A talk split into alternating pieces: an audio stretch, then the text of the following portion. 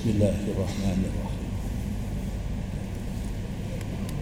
السلام عليكم ورحمة الله وبركاته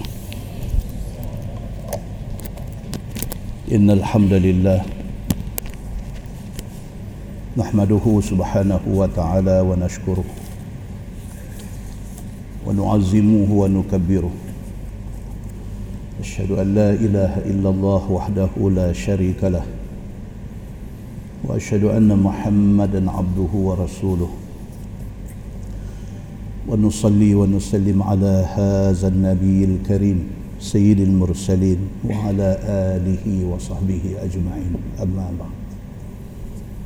أيها المؤمنون اتقوا الله. أوصيكم وإياي بتقوى الله. faqad fazal muttaqun muslimin dan muslimat mudah-mudahan dirahmati Allah Subhanahu wa taala di dalam sebuah hadis an Abdullah radhiyallahu anhu qala قالت أم حبيبة زوج النبي صلى الله عليه وسلم اللهم أمتعني بزوجي رسول الله صلى الله عليه وسلم وبأبي أبي سفيان وبأخي معاوية. قال فقال النبي صلى الله عليه وسلم قد سألت لآجال مضروبة وأيام معدودة وأرزاق مقسومة. لن يعجل شيئا قبل حله أو يؤخر شيئا عن حله. ولو كنت سألت الله أن يعيذك من عذاب في النار أو عذاب في القبر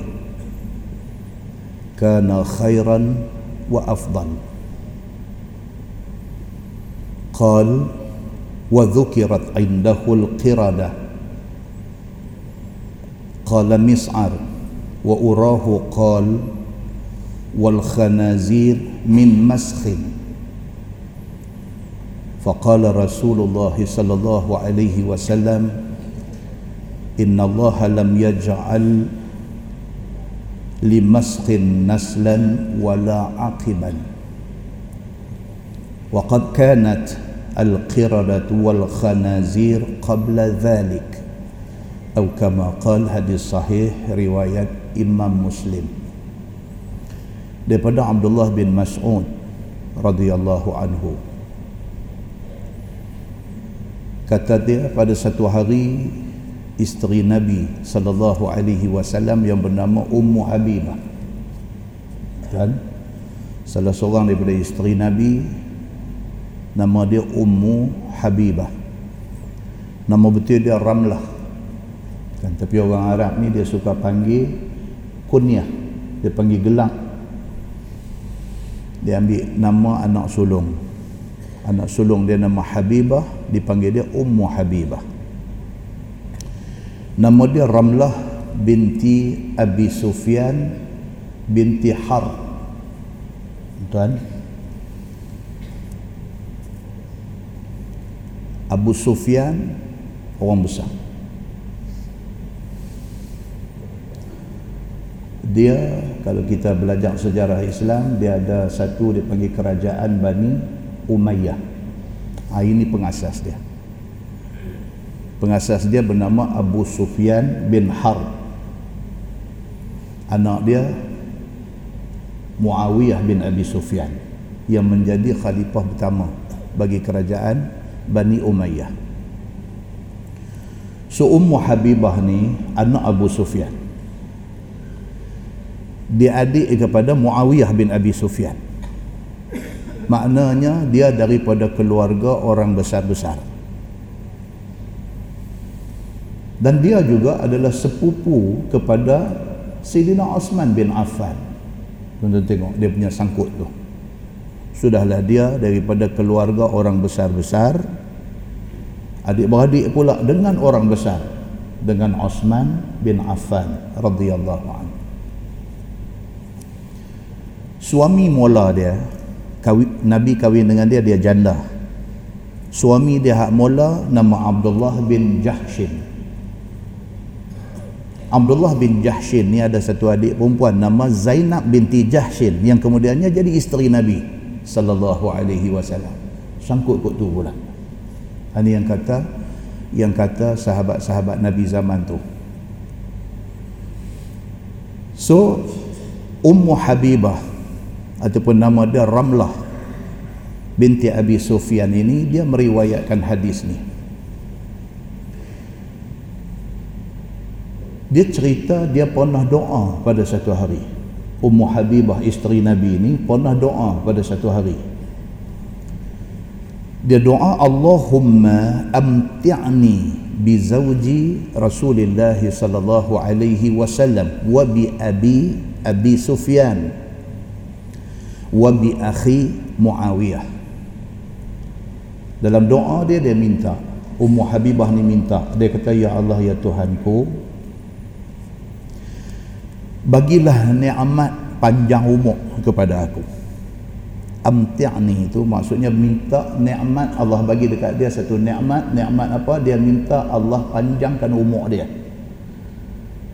Untuk dia hidup bersama dengan suami dia iaitu Nabi sallallahu alaihi wasallam untuk dia dapat hidup lebih lama dengan bapa dia iaitu Abu Sufyan untuk dia hidup lebih lama dengan abang dia Muawiyah bin Abi Sufyan. Satu hari dia doa macam tu. Dia minta, Ya Allah, panjangkanlah umur aku supaya dengan umur panjang ni aku boleh mengecak kebahagiaan dengan suami aku Nabi, dengan bapa aku Abu Sufyan, dengan abang aku Muawiyah bin Abi Sufyan. Dia proud dengan tiga laki-laki ni dalam hidup dia. Dia proud. Dia ni hero dalam hidup dia. Nombor satu, Nabi suami dia.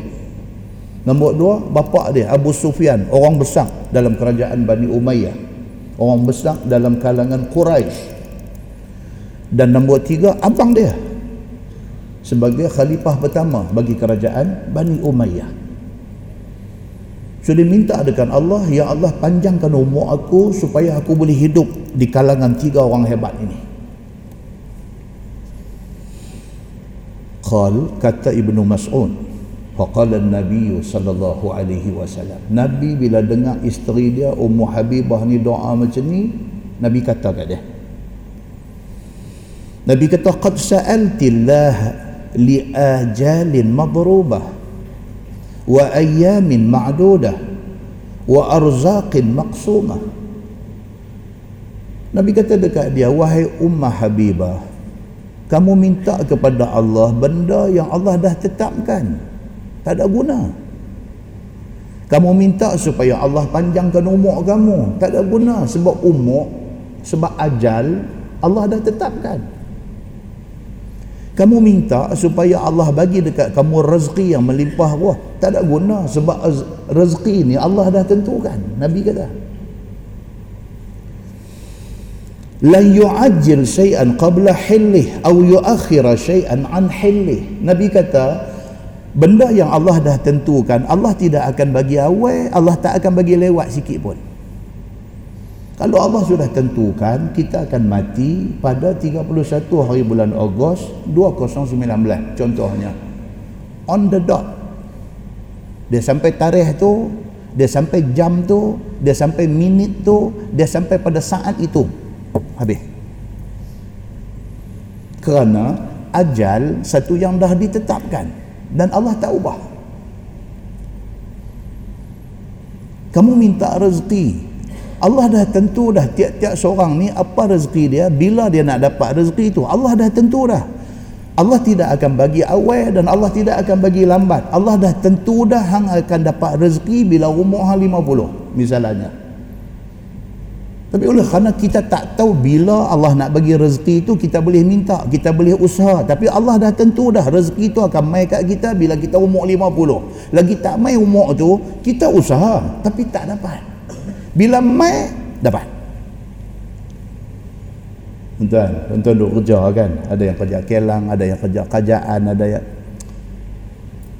kadang-kadang satu kawan kita masuk kerja sama hari dengan kita Hari ini dia dah duduk level apa? Dah duduk CEO company. Kita masih lagi dua ada senior engineer.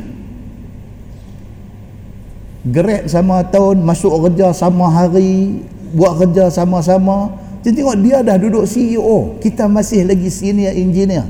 Duk ada berapa tangga lagi kita nak pergi dekat kedudukan dia tu. Kalau kita faham kata itu rezeki, Allah sudah tentukan rezeki dia macam tu, kita boleh terima. Tak ada masalah. Itu rezeki dia.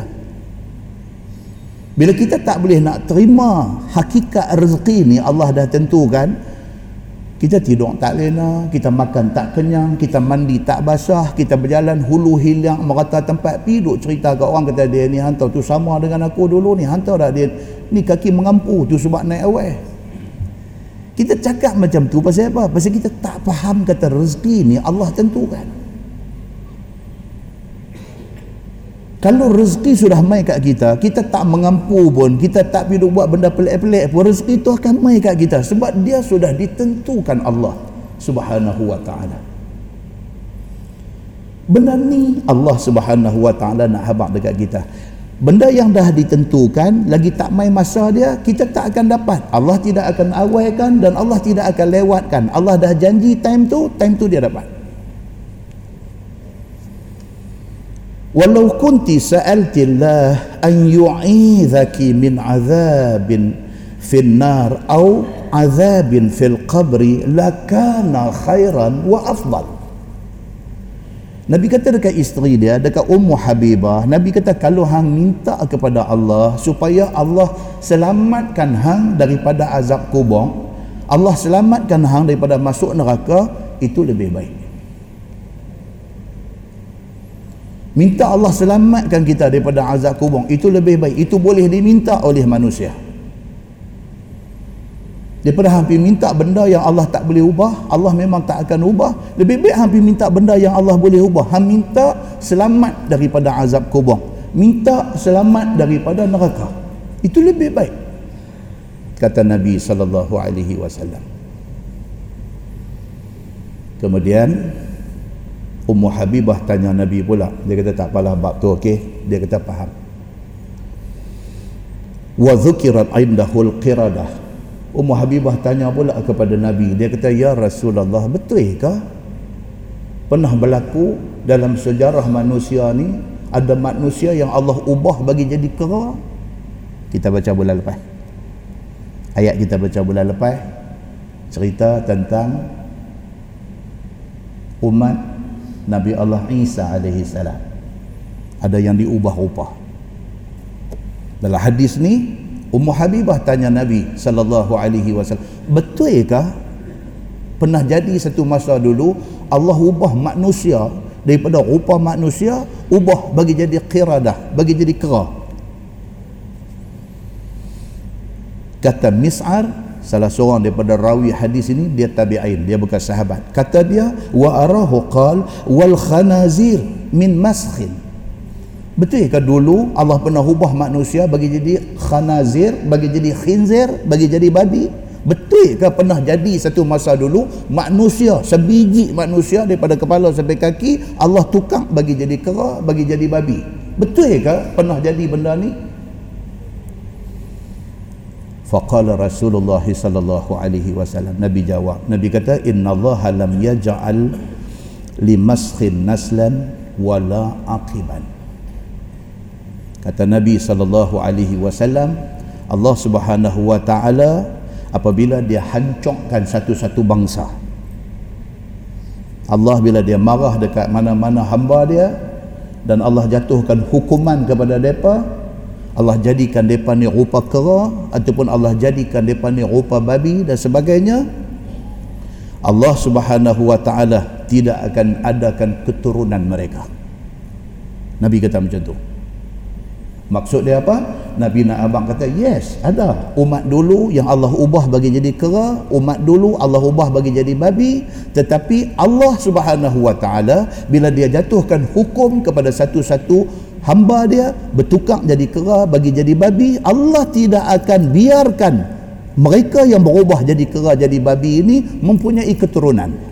Ubah rupa saat mati. Dia tak akan kekal lama sehingga dia lahirkan keturunan dia. Manusia berupa babi manusia berupa tidak akan ada macam tu. Allah kalau dia jatuhkan hukuman daripada ubah rupa Allah akan pastikan mereka mati mereka tidak ada keturunan kerana berubah rupa itu bukan untuk dijadikan ada keturunan tetapi itu sebagai hukuman dan seksa kepada mereka. Kena habis. Kata Nabi sallallahu alaihi wasallam macam tu. Wa qad kanat al-qiradatu wal khanazir qabla zalik. Nabi kata tapi cerita kera dengan babi ni lama dah ada Nabi kata. Bukan babi kera ada ada tu daripada asal manusia no. Depa ni memang babi pada dulu dah depa ni memang kera pada dulu dah kecuali ada umat-umat tertentu yang Allah hukum mereka ubah rupa mereka bagi jadi kera bagi jadi babi tapi saat saja mereka mati. Mereka tidak ada keturunan. Hadis itu hadis sahih riwayat Imam Muslim. Muslimin dan muslimah ini rahmati Allah sekalian. Dalam sebuah hadis riwayat daripada Aisyah radhiyallahu anha. Kata dia dakhalat alayya ajuzani min ujuzi yahudil madinah فقالت لي إن أهل القبور يعذبون في قبورهم. فكذبتهما ولم أنعم أن أصدقهما. فخرجتا ودخل علي النبي صلى الله عليه وسلم. فقلت له يا رسول الله إن عجوزين. وذكرت له. فقال النبي صلى الله عليه وسلم صدقة. إنهم يعذبون عذابا. تسمعه البهائم كلها. فما رأيته بعد في صلاة إلا تعوذ من عذاب القبر. أو كما قال حديث صحيح رواية البخاري. daripada Aisyah radhiyallahu anha Dia kata satu hari ada dua orang perempuan Yahudi mai rumah Aisyah. Nabi tak ada ada rumah. Perempuan Yahudi tua dua orang mai rumah dia.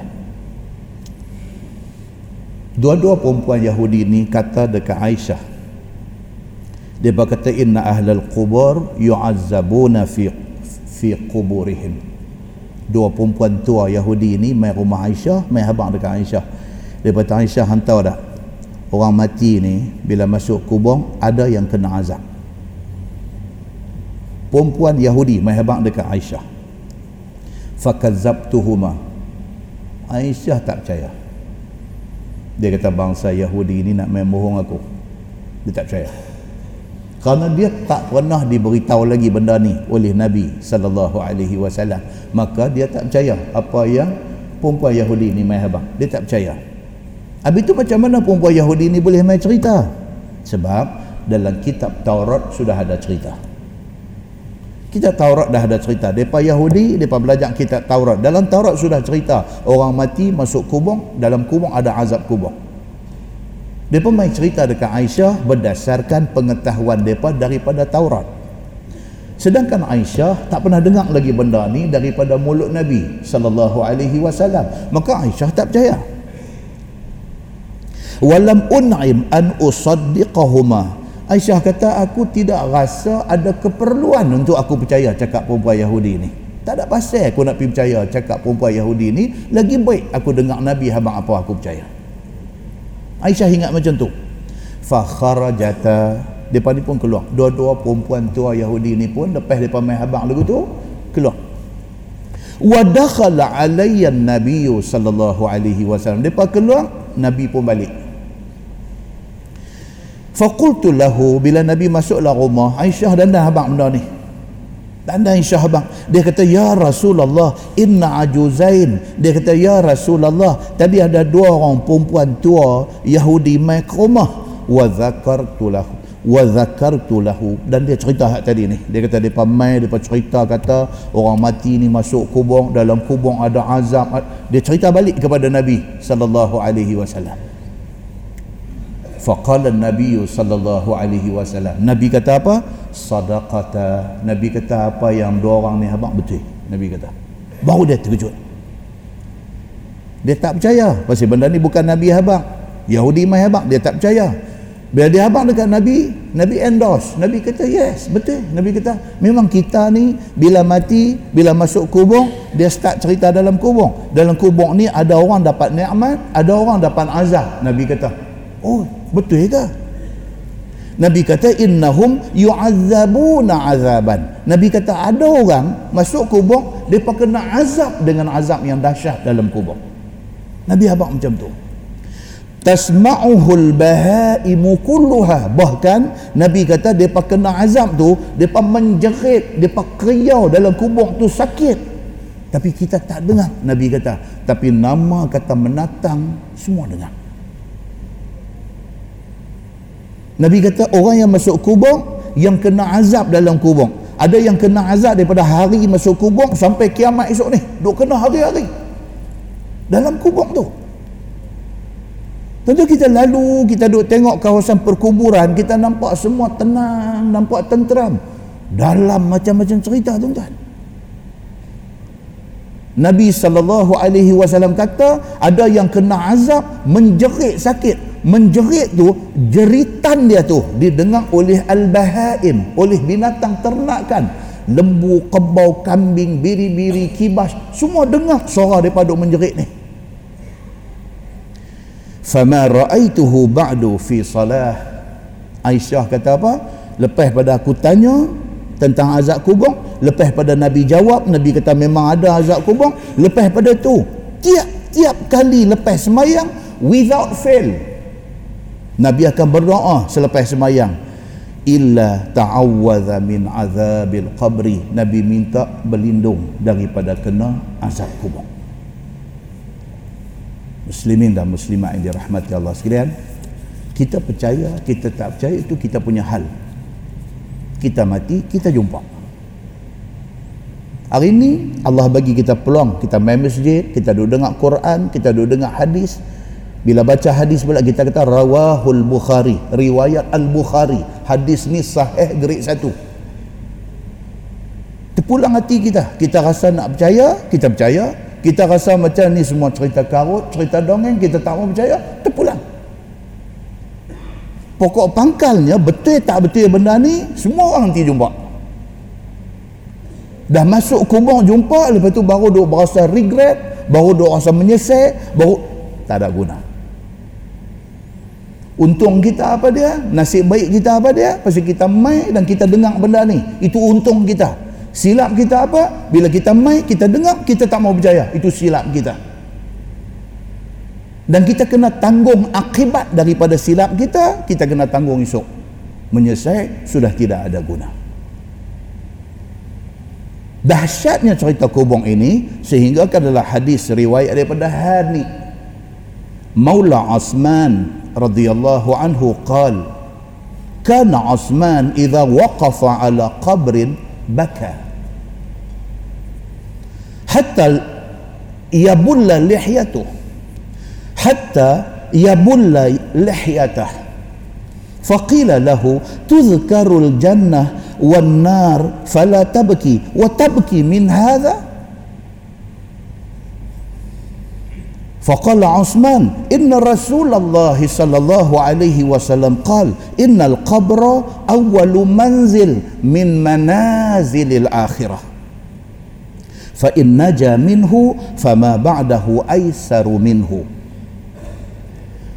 وإن لم ينجو منه فما بعده أشد منه.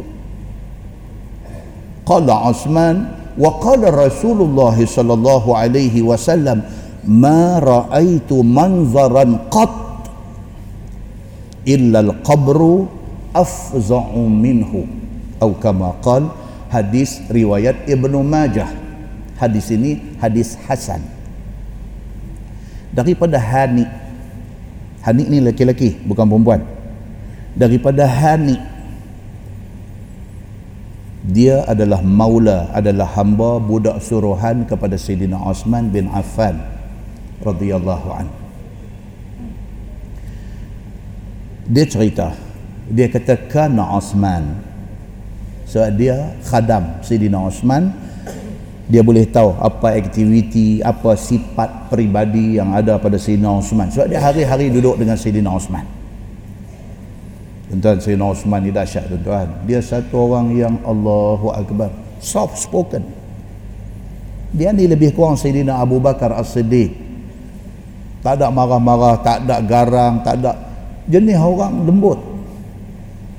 Sopan santun. Sayyidina Osman bin Affan. Duit banyak. Allah bagi dekat dia rezeki yang melimpah ruah. Dia kira nak infak fi sabilillah. Itu ya menyaga dia jadi sampai hari ini tuan-tuan pergi Madinah ada bangunan milik dia sampai hari ini sampai hari ini hasil yang digenerate daripada property itu wakaf sampai hari ini ni yang kata Sayyidina Osman bin Affan radhiyallahu an telaga yang dulu ni satu-satunya telaga milik orang Yahudi ayang sedap di Madinah ayang sedap Telaga lain ada saja rasa sat lagi payau, sat lagi lagu nak temasin sikit. Satu telaga ni ayam sudah. Kepunyaan Yahudi di Madinah. Siapa main nak ambil, Yahudi ni cekek. Dia kenakan harga yang cukup mahal. Sehingga Nabi bangkit bercakap di depan orang ramai. Nabi kata siapa-siapa yang ada lebihan duit, Nabi kata beli telaga tu.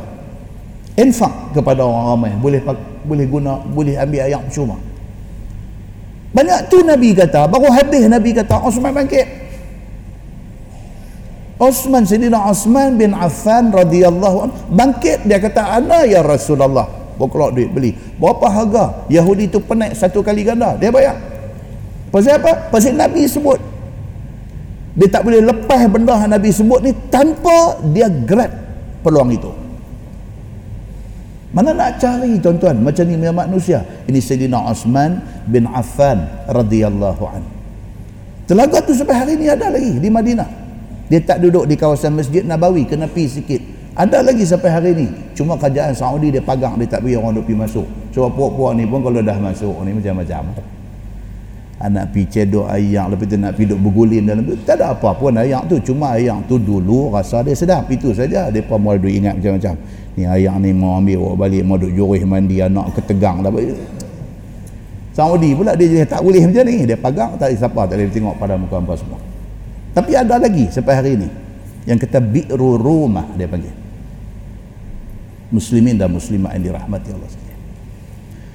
Hamba dia khadam dia nama Hani ataupun nama dia Abu Sa'id.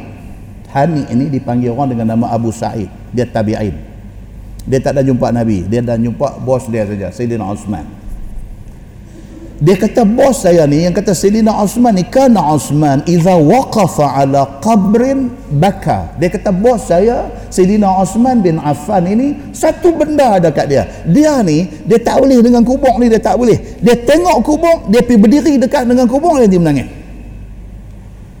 Ini Sayyidina Osman bin Affan radhiyallahu anhu. Hatta labulla lihyatah. Menangis ni bukan menangis sikit-sikit. Menangis ni sampai basah janggut Osman ni dia dengan kubur ni tak boleh. Touch. Bila dia tengok kubur touch. Sentuh hati dia. Dia main sebab dia main menangis menangis sungguh-sungguh sampai basah janggut. Faqila lahu. Ada orang sudah kata dekat dia kata dekat Sidina Osman ni. Tuzkarul jannatu wan nar fala tabki wa tabki min hadha. Dia kata Tuan Tuan kalau dengar Nabi cerita pasal syurga cerita pasal neraka Tuan relax aja. Tuan tak ada nak, nak menangis. Tapi dengan kubur ni Tuan kira nak menangis. Pasal apa? Dia masing-masing orang tuan-tuan. Macam kita lah masing-masing orang. Ada di kalangan kita ni ada satu topik jangan sentuh. Sentuh yang mata nak main hak lain tak apa. Tapi ada kawan hak lain pula hak kita lagu tersentuh ni dia tak ada apa. Dia hak lain pula sentuh. Contoh ada di kalangan kita ni cakaplah cerita apa pun tak ada apa. Tapi bercerita pasal buat baik dekat mak pak ada main. Dia tak boleh. Dia main topik kata buat baik dengan mak pak ni dia guna main sebab lagu nak main sebab lagi yang mata tidur keluar duduk lap lagu tu saya duduk lap lagu tu saya duduk. Dia dengan topik mak pak ni touching. Kawan sebelah tak ada apa dia tengok apa dia ni kawan sebelah ni pula dia tak boleh sentuh bab lain pula. Sentuh pasal cerita kata buat naya dekat anak dia lagu nak main pula satu macam. Pasal masing-masing orang ada masing-masing cerita latar belakang dia. Ada sahabat Nabi bila Nabi cerita pasal neraka sebab menangis sampai nak pengsan-pengsan pun ada. Osman tak ada. Tapi Osman bin Affan ni pula dia lain. Dia bila orang main cerita bila dia tengok kubur dia nak main menangis. Orang sudah tanya dia dia kata tuan tuan ni bila dengar cerita syurga neraka tuan tak ada apa. Tapi bila mai pasal kubur tuan menangis. Pasal apa ha? kata Osman inna rasulullah sallallahu alaihi wasallam qal. Pasal nabi sallallahu alaihi wasallam bersabda nabi kata innal qabra awwalu manzil min manazilil akhirah. Nabi kata aku bukan pasal apa. Pasal nabi sallallahu alaihi wasallam ada bagi tahu Nabi kata kubur ni adalah rumah pertama kepada alam akhirat. Kita dulu duduk dalam alam arwah dalam perut mak kita. Sebelum perut mak kita, lepas tu main alam rahim perut mak kita. Lepas tu beranak keluar mai dia panggil alam dunia. Kita duduk dalam dunia ni. Mai hari akhir kita kita mati, masuk kubur itu mula alam akhirat. Itu mula alam akhirat baru nak dengar baru nak nak yakin cerita pasal muka nakir baru nak lepas tu baru nak cerita pasal tiup sangka kala lepas tu baru nak cerita pasal bangkit berimpun di padang mahsyar lepas tu baru nak cerita pasal timbang amalan lepas tu baru nak cerita nak lintah titis siratal mustaqim lepas pada lintah sirat lepas tu baru nak cerita tentang nak pergi syurga nak pergi neraka. Allahu Akbar. Tuan-tuan panjang lagi cerita kita ni kita duduk nampak cerita dunia ni dah panjang dah. Kita tak nampak lepas mati tu lagi panjang daripada cerita atas dunia ni. Maka dengan kerana tu manusia dia habis masa dengan nak gelut dunia. Dia tak fikir tentang isu cerita panjang hak dia nak jumpa. Sayyidina Osman bin Affan dia kata Nabi bagi tahu. Dia kata Nabi Habak kata bila mati manusia kubur tu adalah manzil adalah rumah yang pertama kepada cerita-cerita akhirat yang panjang dia kata. Fa in naja minhu fama ba'dahu aisaru minhu. Nabi kata siapa settle hal kubur hak lepas daripada tu senang. Siapa yang bila masuk kubur dia tak ada masalah dengan soal muka nakir. Siapa yang masuk kubur, dia tak kena. Yang kata kubur ni jadi panas, berhimpit, semua dia tak kena. Siapa yang masuk kubur, tiba-tiba kubur tu diluahkan. Nabi kata tujuh hasta lebang, tujuh hasta panjang. Allah luahkan kubur bagi dia. Siapa yang dapat macam ni punya nikmat, makna kata lepas pada ni senang dah. Makna kata lepas pada ni timbang amalan dia akan jadi senang, hisap amalan dia akan jadi senang, titi sirat pun dia lintah senang. Dia nak senang dah lepas pada ni. Cerita mahsyar, cerita apa senang. Bergantung kepada kubur kalau okey, okey hak lepas ni. Nabi sallallahu alaihi wasallam kata wa in lam yanju minhu fama ba'dahu ashaddu minhu. Nabi kata tapi jaga baik-baik. Siapa dalam kubur dah sangkut dah, hak lepas tu lagi dahsyat. Muka nakir mai tanya man rabbuk? Tak boleh jawab dah. Cerita panjang. Man nabiyuk? Nabi hang siapa? Tak boleh jawab dah. Lepas ni lagi panjang. Kalau soal muka nakir pun tak lulus dah, macam mana nak lulus hak panjang-panjang lagi tu. Qal kata Sayyidina Osman wa qala Rasulullah sallallahu alaihi wasallam. Dan Nabi sallallahu alaihi wasallam kata, Sayyidina Osman kata, "Ma ra'aitu manzaran qat illa al-qabru afza'u minhu." Nabi kata dalam banyak-banyak benda dahsyat yang aku tengok. Cerita alam kubur ni lah yang paling dahsyat yang hampa akan jumpa. Dalam banyak-banyak cerita yang menakutkan cerita yang mengerikan Nabi kata kubur ni lah afza' yang paling mengerikan dan paling menakutkan. Sayyidina Osman radhiyallahu anhu kata kerana nilah aku tiap-tiap kali bila aku tengok kubur aku tak boleh aku takut aku esok masuk macam mana keadaan aku. Muslimin dan muslimat yang dirahmati Allah sekalian. Tuan-tuan mati ni dia sifat dia pemutus. Mati ni sifat dia pemutus dia memutuskan segala nikmat yang kita dapat selama ni mati ni Hari-hari kita tengok orang mati tuan-tuan. Tapi kita terlupa kata kematian itu sangat kejam. Dia memutuskan semua nikmat yang ada kat kita. Nikmat kesihatan yang kita doa ada. Mati mai dia kerat putih habis. Nikmat kasih sayang. Ni kita duduk hidup atas dunia ni.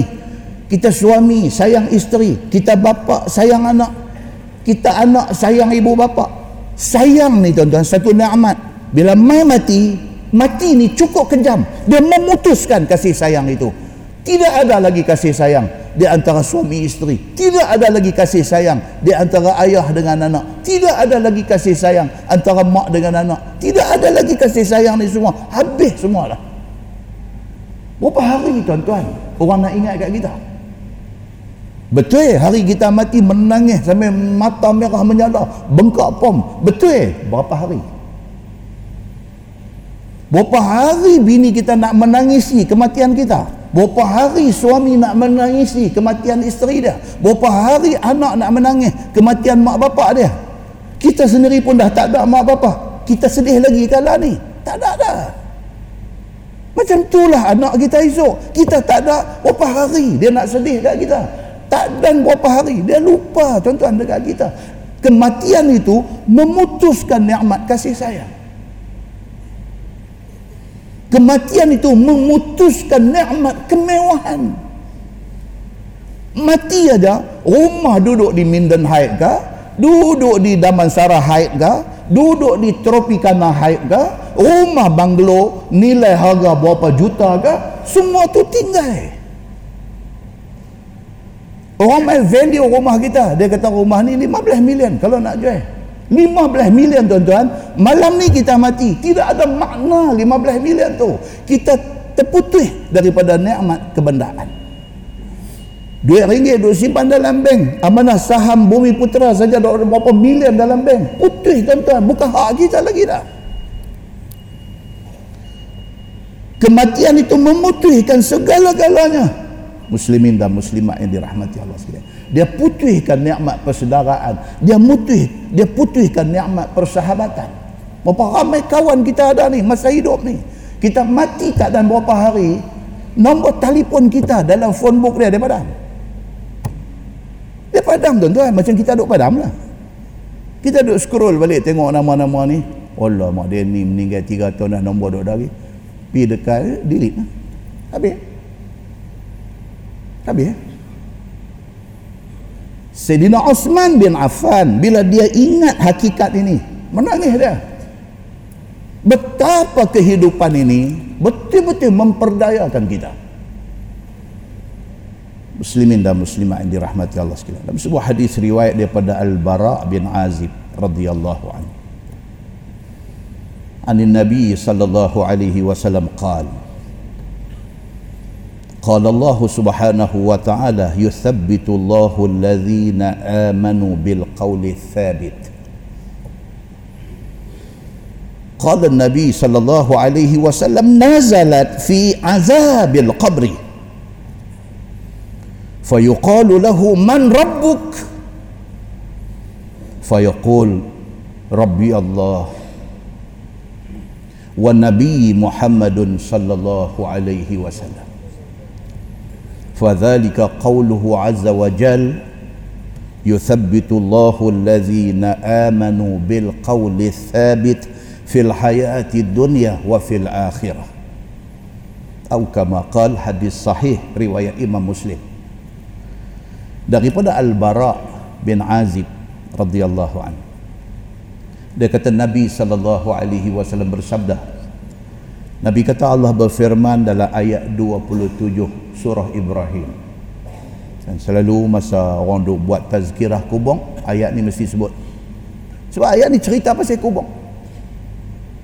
Tak kira lah nak buat tazkirah tu dalam bentuk talqin. Orang lama-lama duk buat ke ataupun buat dalam bentuk tazkirah kita bercakap selepas selesai pengkebumian kita bagi satu tazkirah. Mengingatkan orang yang mai hantar jenazah untuk dikebumikan ni mengingatkan mereka tentang mati. Hari ni dia mati kita miatan tak tahu bila. Tapi ayat ni dibaca. Pasal apa? Nabi SAW kata firman Allah yuthabbitullahu alladhina amanu bil qawli thabit. Allah berfirman dalam ayat 27 surah Ibrahim. Allah kata Allah subhanahu wa ta'ala teguhkan iman orang-orang yang beriman dengan kata-kata yang teguh. Kalau sekiranya kita betul beriman kepada Allah kalau betul kita ni beriman kepada Allah kita teguh. Dari segi apa? Allah Tuhan kita. Kita teguh. Asal duk main tu asal buat apa? Bagi kita Allah Tuhan kita. Tuan-tuan tengok tak? Kes bom di New Zealand ni? Ah dia masuk dah tuan tengok salah seorang mangsa yang kena tembakan tu orang duk angkat dengan stretcher nak pi dekat ambulans macam mana keadaan dia tuan-tuan ni ni apa ni bukan satu Malaysia dia nak abang apa Allahu Ahad Aku nak semayang, hamil tembak aku, aku nak mati ke aku nak hidup ke lepas ni, itu tak penting. Yang penting bagi aku apa dia? Allah Tuhan aku. Lepas kena tembak tuan-tuan, orang angkat dengan stretcher nak masuk ambulan. Ni dia tangan. Maknanya apa? Dia nak tunjuk kata teguhnya iman dia dengan Allah. Hang tembak aku ke, hang cincang aku ke, hang buat apa pun dekat aku, Allah Tuhan aku. Tuan-tuan, ini yang Allah maksudkan dalam ayat dia. Yusabbitullahu allazina amanu bil qawli thabit. Allah meneguhkan iman orang-orang yang beriman dengan kata-kata yang teguh. Qala Nabi sallallahu alaihi wasallam. Nabi kata apa? Nazalat fi azabil qabri. Nabi kata ni ayat ni Allah buat turun pasal apa? Pasal Allah nak cerita tentang dalam kubur ada azab. Fa yuqalu lahu man rabbuk? Nabi kata orang masuk kubur tidak ada kecuali Islam ke kafir ke sama aja. Masuk muka nakir mai. Hang orang Islam pun dia mai, hang mati tak Islam pun dia mai. Hang tanam di perkuburan Islam pun dia mai, tanam di perkuburan agama apa pun dia mai, bukan nak ni. Sebab itu kerja dia. Dan soalan dia standard. Apa dia? Man rabbuk. Soalan yang dah bocok 1400 tahun dah bocok soalan ni. Tapi orang tak boleh jawab ramai. Nabi sallallahu alaihi wasallam kata, masuk aja apa? Dia mai, dia tanya apa? Man rabbuk? banyak orang Melayu kita tu silap duk kata ma rabbuka bukan ma man ma tu untuk benda man untuk bernyawa untuk orang untuk malaikat untuk man siapa man rabbuk siapa tuhan kamu fayaqul rabbi allah bila mai muka nak tanya man rabbuk dia jawab dengan lidah yang fasih rabbi allah Tuhan aku Allah Subhanahu wa taala. Wa nabi Muhammadun sallallahu alaihi wasallam. Dan nabi aku ialah Muhammad sallallahu alaihi wasallam. Nabi kata apa? Fadzalika qauluhu azza wa jal yuthabbitu Allahu alladhina amanu bil qawli thabit fil hayati dunya wa fil akhirah. Itulah maksud Nabi kata firman Allah.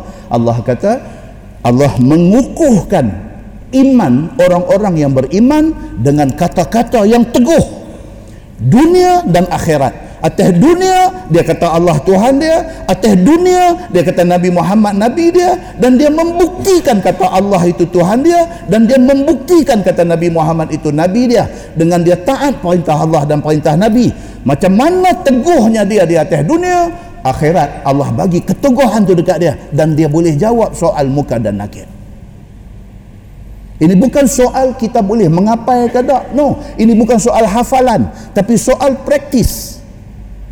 Masa kita hidup atas dunia, kita praktis tak? Kita terima tak Allah Tuhan kita? Hak mana Allah kata haram, kita kata haram. Hak mana Allah kata halal, kita kata halal. Adakah kita macam tu masa di atas dunia? Kalau kita macam tu, dalam kubung, Allah bagi keteguhan itu. Kita boleh jawab, Allahu Rabbi wa Muhammadun Nabi. Nabi Muhammad sallallahu alaihi wasallam itu nabi aku. Nak boleh dapat keteguhan itu bergantung kita atas dunia macam mana. Muslimin dan muslimat yang dirahmati Allah. Kita doa bila habis kuliah. Radina billahi rabbah. Ya Allah kami redha Allah Tuhan kami. Wa bil islami dina. Ya Allah kami redha Islam agama kami. Wa bi Muhammadin nabiyan wa rasulah dan kami redha Nabi Muhammad itu nabi dan rasul yang Allah hantar dekat kami. Macam mana kita duk declare benda tu di atas dunia, macam itulah mudah-mudahan insya-Allah Allah bagi dekat kita dalam kubung esok kita dapat perkataan itu. Kita boleh jawab, boleh jawab Allahu Rabbi. Kita boleh jawab Allah Tuhan aku. Muslimin dan muslimat yang dirahmati Allah dahsyatnya yang kata azab kubur ini maka menyebabkan Sidina Osman bin Affan radhiyallahu anhu bila mai bab cerita tentang kubur ni menangis dia. Dia tengok kubur pun dia dah menangis dah. Apatah lagi kalau dia dengar Nabi cerita pasal hal ehwal kubur tak boleh bercakap dia basah janggut dia. Muslimin dan muslimat yang dirahmati Allah sekalian dalam sebuah hadis riwayat daripada Abi Hurairah radhiyallahu anhu. Kata dia anin nabi sallallahu alaihi wasallam qal inna surah minal quran thalathuna ayah syafa'at li rajulin hatta ghufira lah wa hiya suratu tabarakallazi biyadihil mulk atau kama qal hadis riwayat imam at-tirmizi sebagai ulama kata hadis ini hasan tetapi uh, Ibnu Taimiyah dan juga Al-Albani mengatakan hadis ini sahih. Maksud dia apa? Nabi wasallam bersabda, Nabi kata ada satu surah dalam Quran. Dalam Quran yang 6000 ayat lebih ni, Nabi kata ada satu surah. Thalathuna ayah. Surah itu ada 30 ayat. Nabi kata. Syafa'at li rajulin hatta ghufira lah siapa yang hafal siapa yang baca siapa yang mengamalkan surah ini surah ini akan menolong dia di hari akhirat esok. Wahia surah tabarakallazi biyadihil mulk iaitu surah al-mulk. Tabarakallazi biyadihil mulk. Wa huwa ala kulli syai'in qadir. Kenapa sebab apa? Sebab hadis ni kata siapa yang hafal? Dalam setengah syarah dia kata apa? Siapa yang baca tiap-tiap malam sebelum tidur. Sebahagian tafsiran dia macam tu tetapi kata Ibnu Taimiyah dan juga Lajnah Ad-Daimah Arab Saudi. Dia kata apa? Tidak cukup dengan baca malam sebelum tidur. Surah ini hendaklah dihafal dan dibaca tiap-tiap malam sebelum tidur dan dipelihara segala hukum yang ada di dalamnya dan hendaklah kita beriman dengan segala isi kandungan ayat ini. Ayat ini akan menjadi lawyer kita di dalam kubur esok. Kita akan selamat daripada azab kubur muslimin dan muslimat yang dirahmati Allah sekalian. So kita dengar cerita daripada hadis pertama Ummu Habibah. Ingat balik? Tadi ni hadis sak mula tadi Ummu Habibah doa apa tuan-tuan? Minta supaya Allah bagi nikmat dekat dia nikmat panjang umur. Pasal apa? Pasal dia nak rasa hidup bahagia bersama dengan suami dia. Siapa suami dia? Nabi Muhammad sallallahu alaihi wasallam. Dia nak hidup bahagia bersama dengan bapa dia. Siapa dia bapa dia? Abu Sufyan. Tentu Habibah Ummu Habibah dengan Abu Sufyan ni ada satu cerita eh, ni yang mukadimah duk jadi panjang ni dulu ni lah. Ummu Habibah ni dia dengan bapa dia Abu Sufyan sebelum bapa dia masuk Islam. Dia masuk Islam dulu. Dia menikah dengan Nabi dia masuk Islam. Bapa dia Abu Sufyan belum masuk Islam. Masih lagi jadi kepala kepala kapiak Quraisy di Makkah. Dia dah masuk Islam dia hijrah dengan Nabi mai duduk di Madinah bapa dia masih di Mekah lagi. Masih memusuhi Nabi lagi. Memimpin perang dalam perang Badar dan perang Uhud. Masih lagi duduk dalam keadaan kapiak. Bapa dia satu hari mai rumah dia rumah Nabi di Madinah. Abu Sufyan mai. Bila dia sampai di Madinah sudah tentulah dia pergi rumah anak dia Ummu Habibah. Walaupun anak dia dah masuk Islam dia belum Islam. Dia pergi rumah Ummu Habibah. Bila dia mai Ummu Habibah sambut bapa dia. Bapa mai masuk-masuk bapa dia nak duduk di satu penjuru tempat tu dia lari pi dia ambil satu kain lapik tempat duduk tu. Ini paling popular cerita tentang Ummu Habibah. Bapa dia nak duduk dia lari pi kain lapik tempat duduk tu dia ambil dia tarik. Eh bapa dia kata pasal apa?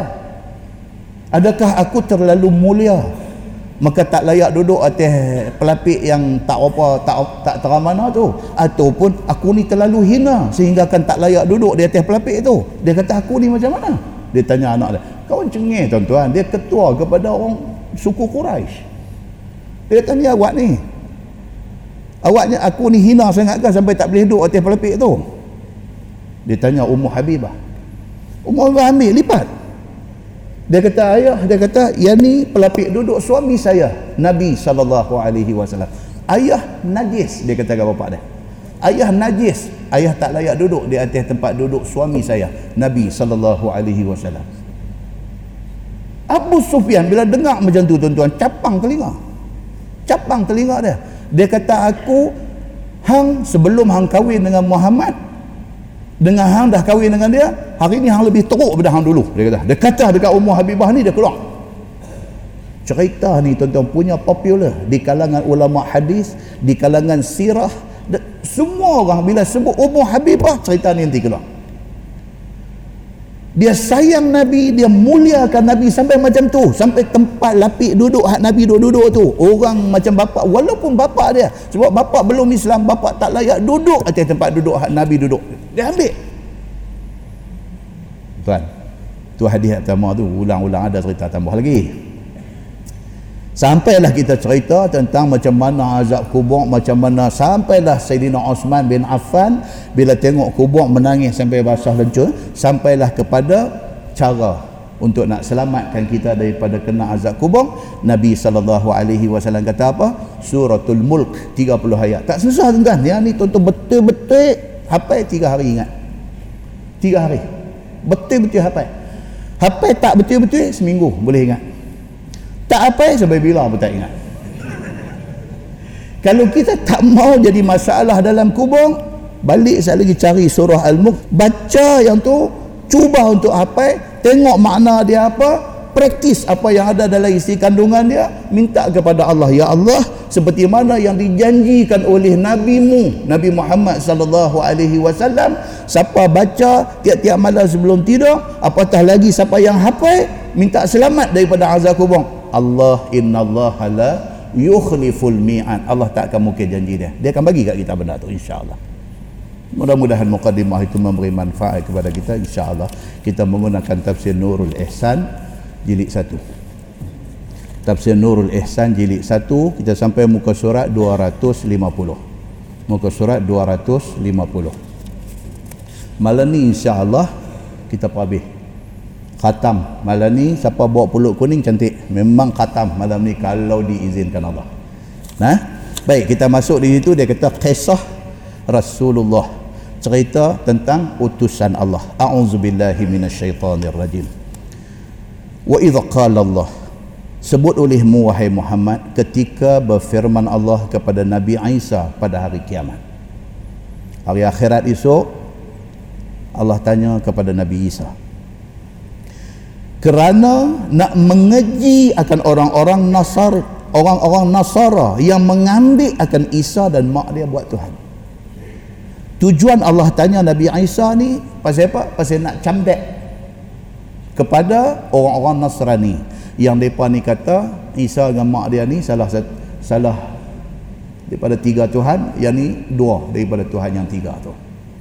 So Allah subhanahu wa ta'ala tanya Nabi Isa di depan semua pada hari akhirat esok. Adakah dengan suruh engkau wahai Isa supaya sembah engkau dan mak engkau? Tuhan nak tanya yang tu. Firman Allah ya Isa bin Maryam wahai Isa bin Maryam a anta qulta linnas? Adakah engkau yang suruh manusia attakhizuni wa ummi ilahaini min dunillah ittakhizuni ittakhizuni wa ummi ilahaini min dunillah ambil olehmu akan daku dan ibu aku untuk disembah buat Tuhan selain Allah. Tuhan tanya Nabi Isa depan semua orang. Isa nak tanya hang satu. Jawab bagi semua orang dengar. Masa hang hidup dulu hang suruh ke depa ni jadikan hang dengan mak hang Tuhan? Hang ke yang suruh? Sampai berjuta orang di dalam dunia ni kata hang dengan mak hang ni Tuhan hang suruh ke? Tuhan tanya Nabi Isa di hari akhirat esok. Ambil oleh kamu akan daku dan ibuku sembah buat Tuhan. Adakah hang yang suruh? Qal sembah Nabi Allah Isa alaihi salam dan sungguh gementar Isa pada ketika itu. Ketak tuan-tuan. Tuhan tanya ni ketak. Kita naik motor naik main masjid polis tahan minta lesen pun kita apa nak sembang pasti Tuhan tanya di padang mahsyar? Kita ada lesen tapi polis tahan tu ketak dah. Ada lesen tak ada masalah. Yang ketang tu pasal apa? Ketang pasal polis dah authority tu kita tahu dia ada authority. Dia ini kan pula Allah subhanahu wa ta'ala. Qadhi rabbul jalil. Dia hakim paling besar di padang mahsyar esok. Bukan kata kita. Nabi Isa alaihi salam ketak dia apabila Tuhan tanya dia Ya Isa bin Maryam Wahai Isa anak Maryam Aku nak tanya hang. Hang suruh kah Mereka jadikan hang dengan mak hang Tuhan Masa hidup mati dunia dulu? Hang kah yang suruh Ni sampai berapa juta orang ni Pi kata hang Tuhan Pi kata mak hang Tuhan Hang kah yang suruh? Tuhan tanya dia macam tu. Ketak dia ni. Yang ni saya tak jumpa dalam mana-mana hadis. Dia kata dan keluar darah daripada lubang Roma Nabi Isa Ketika mendengar khitab Allah yang demikian itu. Nak habak kata ketaknya Nabi Isa ni dia exaggerate. Dia exaggerate. Ketak ni sampai kena denggi berdarah sampai keluar darah kat lubang Roma ni.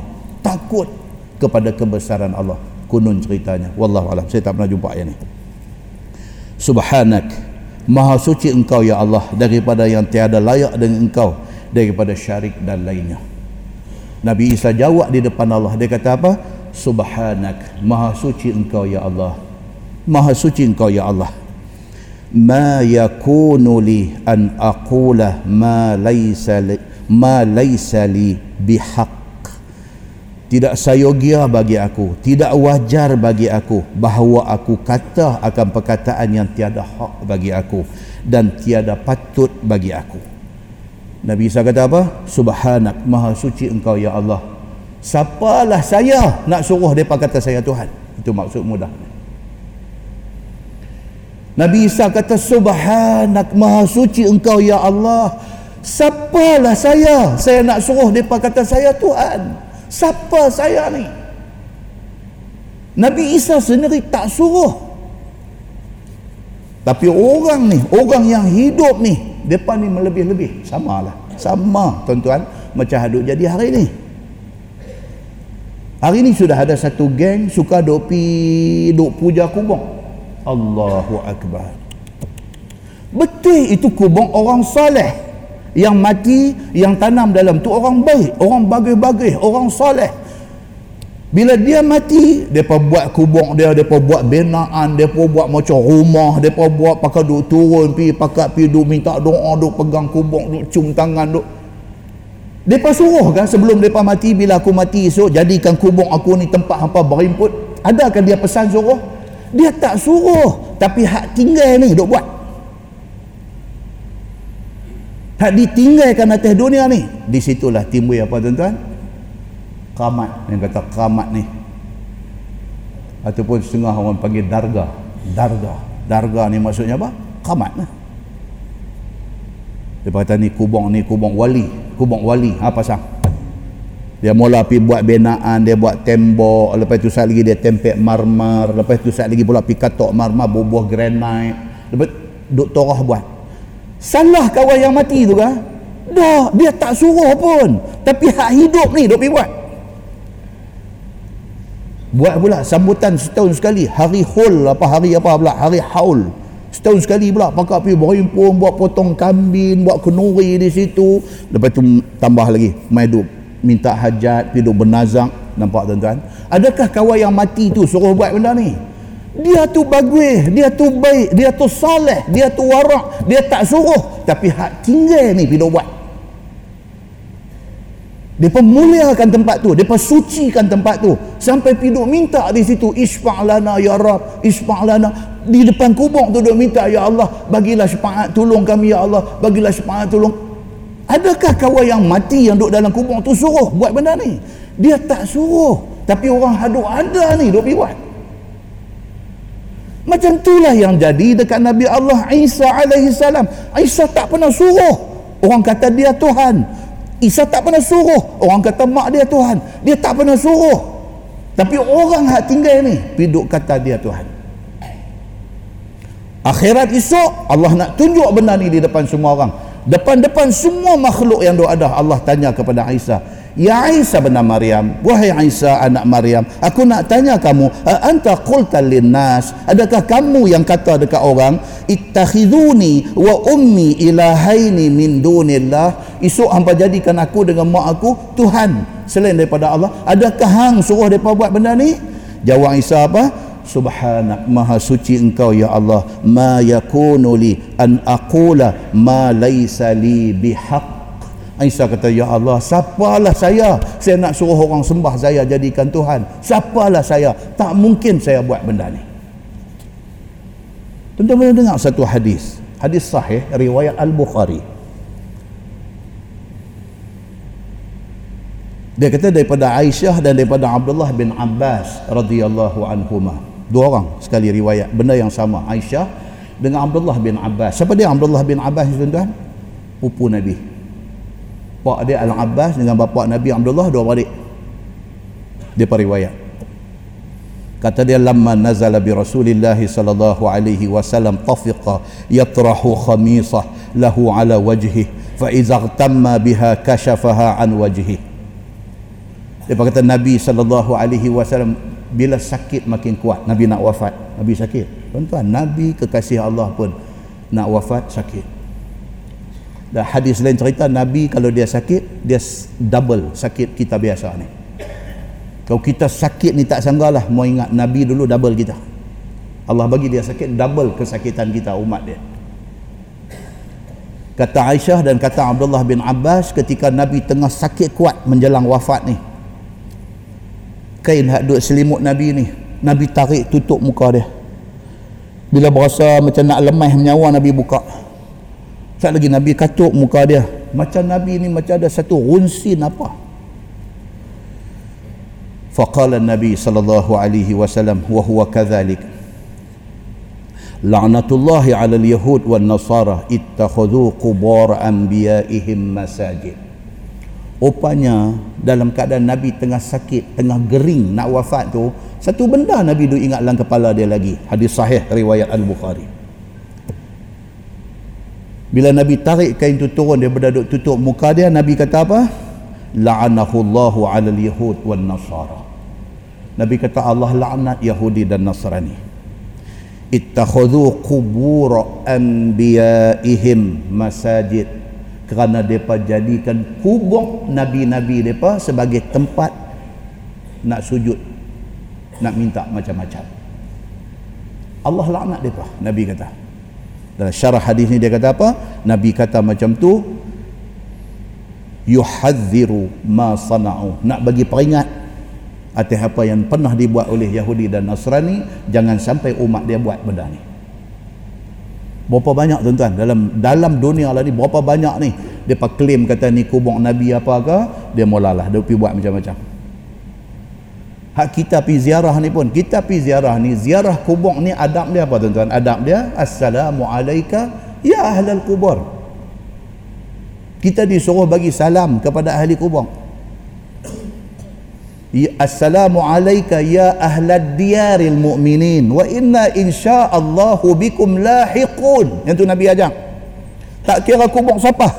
Bila kita sampai minta kita bagi salam Assalamu alayka ya ahlad diyaril mu'minin wahai penghuni kampung orang-orang yang beriman ni. Kubur ni kampung orang-orang yang beriman. Wa inna insya'allahu bikum lahiqun. Kami ni insya'allah satu hari akan ikut hampa juga masuk kubur juga tak disuruh lain daripada tu. Duk bawa bunga pergi duk tabung bawa malai pergi duk leso bagi masuk dalam apa ni? Duk pergi buat benda Nabi tak suruh ni. Teruk daripada tu lagi mula lah pergi duk lurut batu nisan ni mula dia otak duk fikir macam-macam kurafat dalam kepala dia.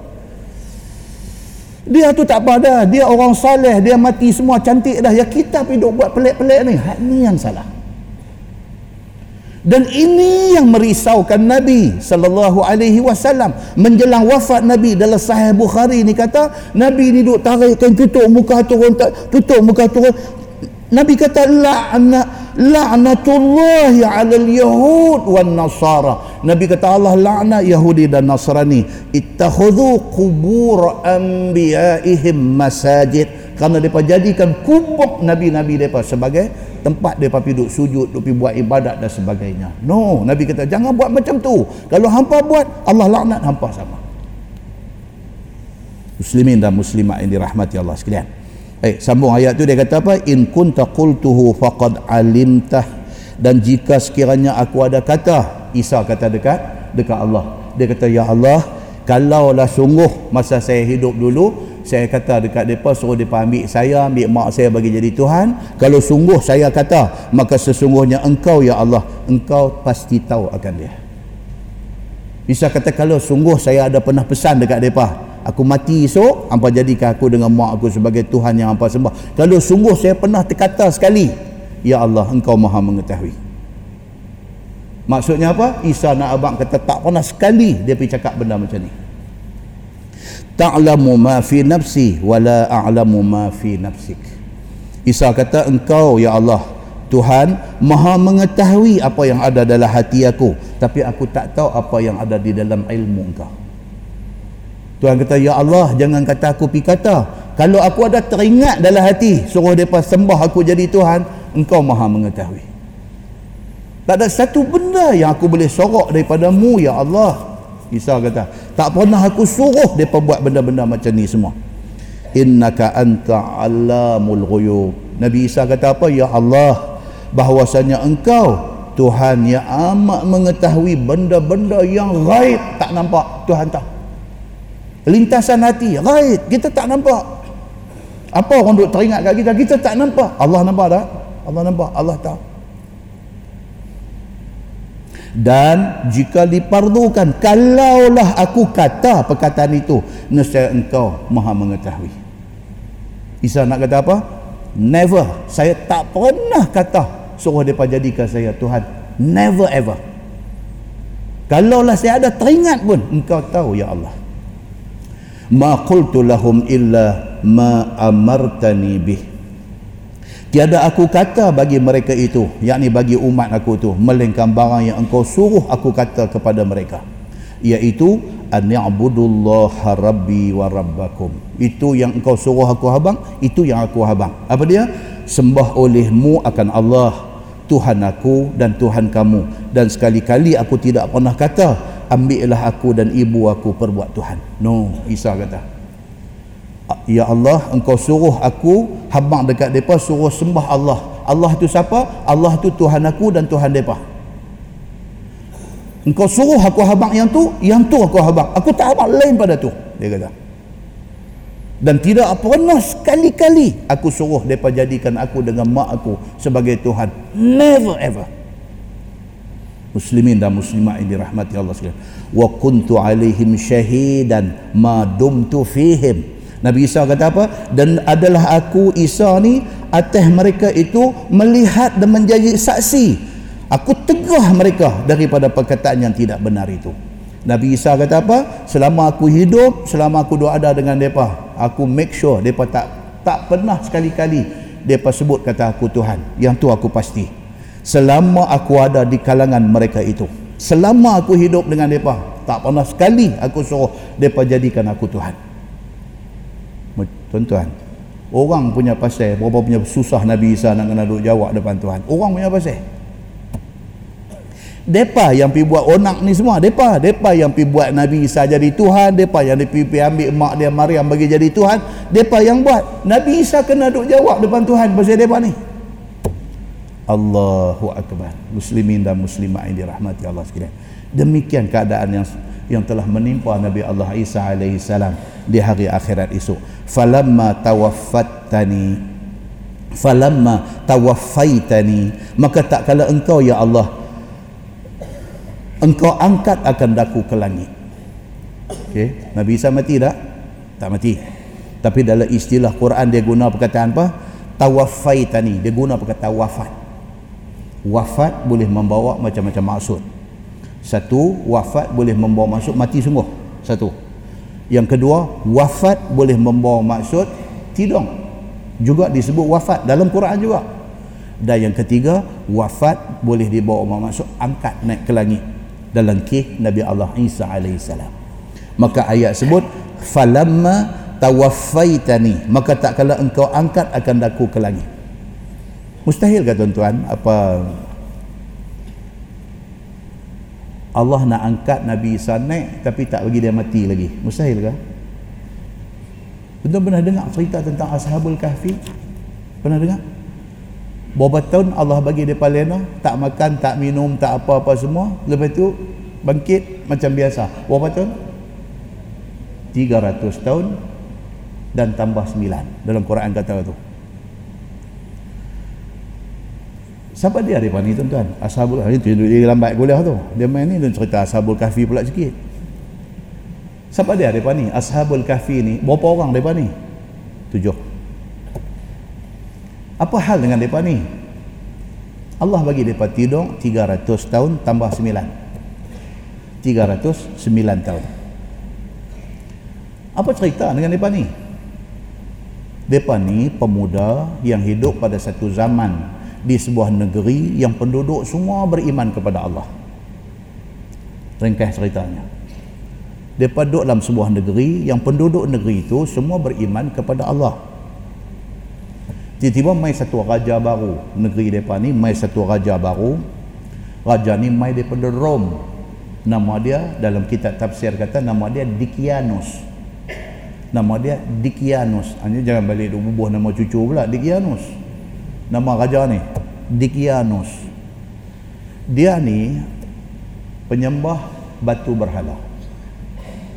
Bila dia mai di negeri budak-budak muda tujuh orang ni mai, dia paksa seluruh rakyat tinggal apa yang hampa duk pegang selama ni kita sembah batu pula kemudian oleh kerana dia raja oleh kerana dia ada kuasa dia paksa siapa yang tak ikut ditangkap dan diseksa dan kalau sekiranya dalam tempoh seksaan itu tak mau berubah juga bunuh. Habis satu negeri murtad daripada sembah Allah kecuali tujuh orang ni. Depa tujuh-tujuh ni tak mau. Tak mau nak turut kehendak raja. Tuan baca dalam suratul kahfi Tuhan cerita benda ni. Am hasibta anna ashabal kahfi war raqim kanu min ayatina ajaba. Tuhan cerita ni Adakah kamu wahai Muhammad sangka bahawa ashabul kahfi dan raqim raqim ni pun ada cerita panjang. Ada sebahagian ulama tafsir kata raqim nama anjing. Anjing seekor depa tujuh orang anjing seekor anjing tu nama raqim tapi sebahagian lagi ulama tafsir kata no, Raqim ni bukan nama anjing, nama anjing itu Qitmir. Dia kata anjing ini apa Raqim ni ialah kawasan tu, kawasan yang depa pergi duduk dalam gua tu. Kawasan tu dulu dipanggil kawasan Raqim. Jordan jadikan kawasan itu sebagai kawasan arkeologi hari ini. So, siapa yang nak pergi umrah singgah Jordan mesti pergi. Tempat ni must visit punya tempat. Mesti pi tengok yang kata ashabul kahfi ni. Walaupun ada berbagai pendapat. Ada satu pendapat kata ashabul kahfi ini apa gua yang ashabul kahfi duduk ni di Syria. Ada satu pendapat. Dan sana pun tak kira lah pergi ambil gambar naik pi atas lah ada juga satu dakwaan kata di Syria satu lagi dakwan kata di Turki. Turki pun ramai juga pi duk pi sambil gambar apa musim sejuk pakai buh mapla apa mau buat good apa semua. Ashabul Kahfi juga sana. Tapi pendapat yang popular kata di Jordan. Pendapat yang popular kata di Jordan dia lebih kurang 70 eh, lebih kurang 7 km daripada Amman. 7 km ya nak pi. Dekat ya dalam 10 minutes sampai. Yang kata tempat berlaku ashabul kafi dan pasal apa kata tempat ni? Lebih tepat berbanding dengan yang Syria dengan yang di Turki. Pasal apa? Pasal keadaan gua tu dengan pintu masuk dia dan sebagainya dipegu balik dengan ayat Quran suratul kahfi. Cerita tu menepati tempat yang di Jordan ni. Kan dia cerita watara syamsa idza tala'at tazawaru an kahfihim zatal yamin dia cerita bila matahari naik pagi dia naik sebelah condong sebelah kanan dan apabila dia turun dia condong sebelah kiri dan cahaya tak masuk dalam pintu gua. Bermakna pintu gua dia duduk belah matahari naik ke belah matahari jatuh? Dua-dua pun tak. Dia duduk belah utara. Jadi matahari naik ke balik ni matahari jatuh ke balik ni pintu gua duduk balik ni. Jadi bila tengok balik tempat yang di Turki dengan di Syria tu no pintu gua duduk ada mengadap tempat matahari suluk bukan dia. Dia menyalahi apa yang Quran sebut. Bila tengok hadis Jordan ni exactly. Maka semua orang kata apa? Di Jordan itulah tempat ashabul kahfi yang sebenarnya. Apa hal dengan mereka ni ni? Mereka ni nak mempertahankan keimanan mereka. Mereka tak mau taat kepada perintah Raja Rom yang mai suruh sembah batu berhala ni. Mereka tak mau taat. Cerita mereka bantah ni sampai ke Raja. Raja panggil mereka tujuh-tujuh orang pergi mengadap raja. Bila sampai di depan raja raja tanya apa? Betul ke hampa ni nak tunjuk nak tunjuk gedebe nak tunjuk something hampa tak mau nak apa nama nak nak turut kehendak aku? Betul ke? Raja tanya dia apa? Dia kata? Dalam Quran cerita warabatna ala qulubihim. Idh qamu faqalu rabbuna rabbus samawati wal ard. Tujuh orang ni bila sampai di depan raja Depa berdiri di depan raja, depa kata apa? Rabbuna Rabbus samawati wal ard. Tuhan kami sampai bila-bila pun adalah Tuhan yang memerintah langit dan bumi. Sorry, batu-batu ni semua bukan Tuhan kami. Depan raja, depa jawab macam tu. Maka dalam Quran Tuhan kata warabatna ala qulubihim. Awal ayat ni Tuhan kata apa?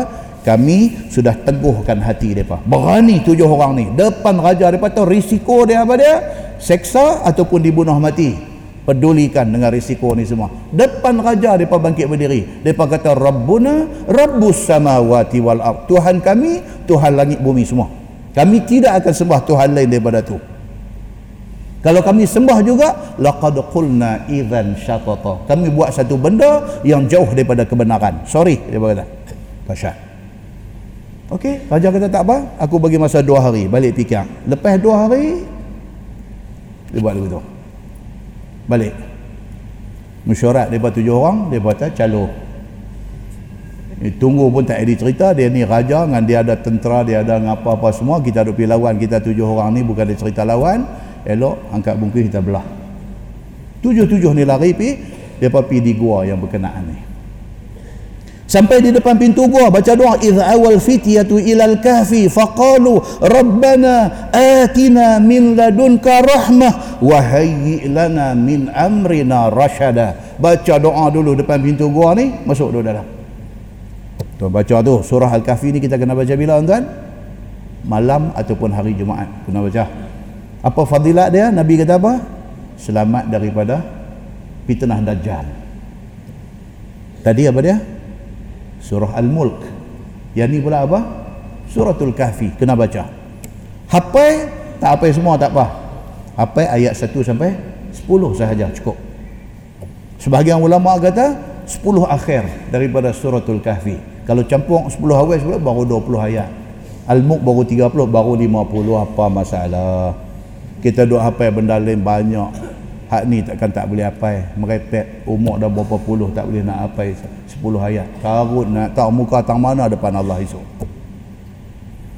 Pula benda ni kalau apa apa dia? Manfaat dekat kita. Bukan dekat orang lain dekat kita manfaat dia. Muslimin dan muslimat yang dirahmati Allah sekalian. Dalam tafsir mai cerita panjang lah. Sebut nama depan tujuh orang ni. Nama Tamliha nama Maksalmina. Ni nama tujuh orang ni. Disebut dalam tafsir nama-nama depan ni dan akhirnya apa jadi dekat mereka ni? Apa jadi dekat mereka? Mereka dilenakan oleh Allah subhanahu wa ta'ala di dalam gua tu. 300 tambah 9. Lena. Tak sedang, tak tahu apa jadi. Tuhan kata apa? Fadharabna ala adhanihim fil kahfi sinina adadah. Tuhan kata dan kami bagi mereka ni tidur lena nyenyak di dalam gua tu sampai beberapa tahun lamanya.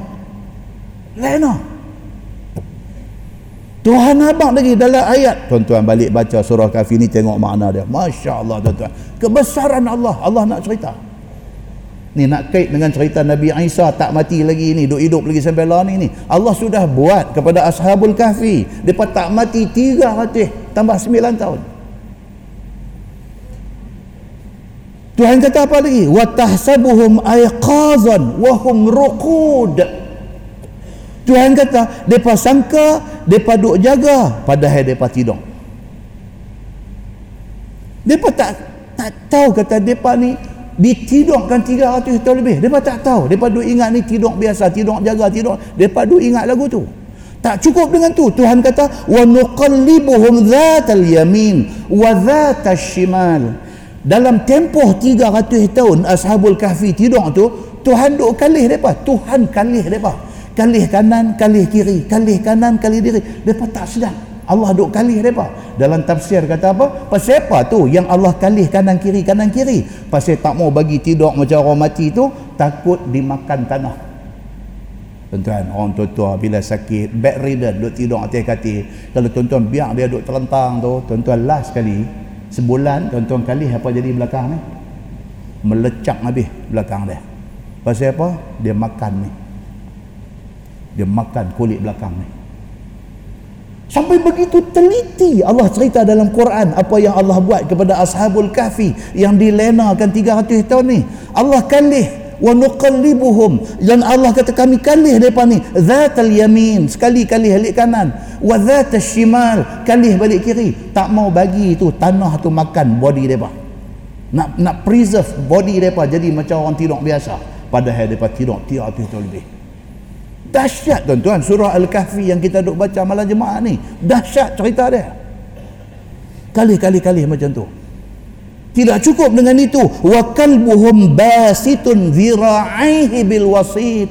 Anjing hak depa bawa ni duduk di muka di muka gua tu unjuk kaki dua ke depan lagu tu. Lagu tu lah 300 tahun. Muslimin dan muslimat yang dirahmati Allah sekalian. Sehinggalah sampai kepada Allah Subhanahu wa taala bangkitkan depa jaga. Selepas 300 tambah 9 tahun. Jaga bila jaga-jaga sama-sama depa ni qalu rabbukum a'lamu. Bangkit-bangkit depa ni qala qailun minhum kam labithtum? Bangkit ni tujuh-tujuh orang ni bangkit ni pakai duk lawan tanya pula eh kita lena apa lama ni? Berapa lama dah kita lena ni? Qalu labithna yawman aw ba'da yawm sebahagian kata lama ni berasa sehari semalam ada kita tidur ni. Hak seorang lagi kata apa pula? Eh, berasa sehari semalam dah aku, sekerat hari ada aku tidur ni. 300 tahun lebih tuan-tuan. Mereka duk berasa macam sehari semalam. Mereka duk rasa macam sekerat hari. Allah cerita benda ni dalam Quran nak bagi kita tahu. Dia main pula sebab turun ayat ni. Sebab dia apa? Nabi Muhammad sallallahu alaihi wasallam satu hari ada satu kumpulan Yahudi main di rumah Nabi. Dia tes Nabi benda ni. Dia berkata ya Muhammad kami nak beriman dengan kau tapi nak tanya satu soalan dulu kalau kau boleh jawab, kami akan ikut. Apa dia? Nabi kata, ceritakan kepada kami tentang Ashabul Kahfi. Ceritakan dekat kami tentang Ashabul Kahfi. Nabi tak boleh jawab.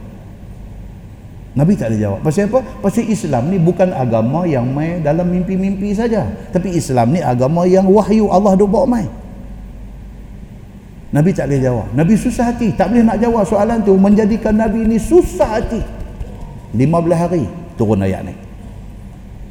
Turun ayat cerita tentang Ashabul Kahfi. Turun detail cerita. Nabi panggil balik Yahudi ni. Nabi cerita. Exactly. Macam yang mereka baca di dalam kitab Taurat mereka. Exactly. Masya Allah tuan-tuan. Islam ini agama maha benar. Bila jadi kes tembakan di New Zealand tu tadi ada satu sahabat hantar mereka saya, saya tak tahu betul tak betul kata berapa ratus orang dah masuk Islam di New, di New Zealand dan di Australia. Dengan kerana insiden yang jadi ini berapa ramai sudah masuk Islam. Manusia ni kalau dia buka hati dia untuk cari kebenaran, dia akan jumpa kebenaran. Tapi kalau hati dia degil, dia nak cari salah, dia tidak akan jumpa kebenaran. Tapi kalau kita open hati kita, kita nak kebenaran. Siapa yang hujah, yang meyakinkan, yang boleh convince kita, bagi kita yakin, why not kita ikut? Kita ikut saja, tak ada masalah. Sebab dia memberi hujah yang meyakinkan. Jadi macam ni, tuan-tuan tengok berapa ramai yang tunjuk ke depan simpati, mai duk berhimpun, orang mai duk semayang maghrib insya depan mai volunteer tunggu di luar jaga masjid dan sebagainya. Allah sudah buka. Satu insiden, satu pengorbanan berlaku, satu benda kebaikan sudah mai kepada agama mulia ini. Muslimin dan muslimat ini rahmati Allah sekalian. Baik. Kemudian depan ni duk tanya, ni kita ni berapa lama? Ada kata sehari, ada kata separuh hari dan sebagainya. Akhirnya dalam Quran kata, dia kata fab'athu ahadakum biwariqikum hadhihi ila al-Madinah. Dia kata ni perut lapang dah ni kita tak makan sehari dah ni. Sehari dia duk kata tuan-tuan 300 tahun. Perut dah duk mai berkeroncong. Pilih seorang daripada tujuh ni hang keluar pi ke pekan dia kata. Falyanzur ayyuha azka ta'aman. Keluar pi tengok apa makanan yang baik dan halal. Nak tunjuk kata depan ni orang bagus mencari yang halal hang keluar pisah cari makanan yang baik dan halal. Falyatikum birizqin minhu. Kemudian bawa mailah rezeki itu dekat kita semua kemudian kita pakak-pakak makan. Wal yatalattaf ha dan kata ayat ni menunjukkan center Quran.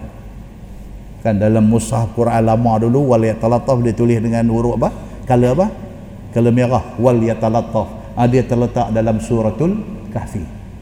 Apa maksud wal yatalattaf latif Maksudnya kawan yang ditugas untuk keluar pi ke pekan cari makan tu dia pesan wal yatalattaf.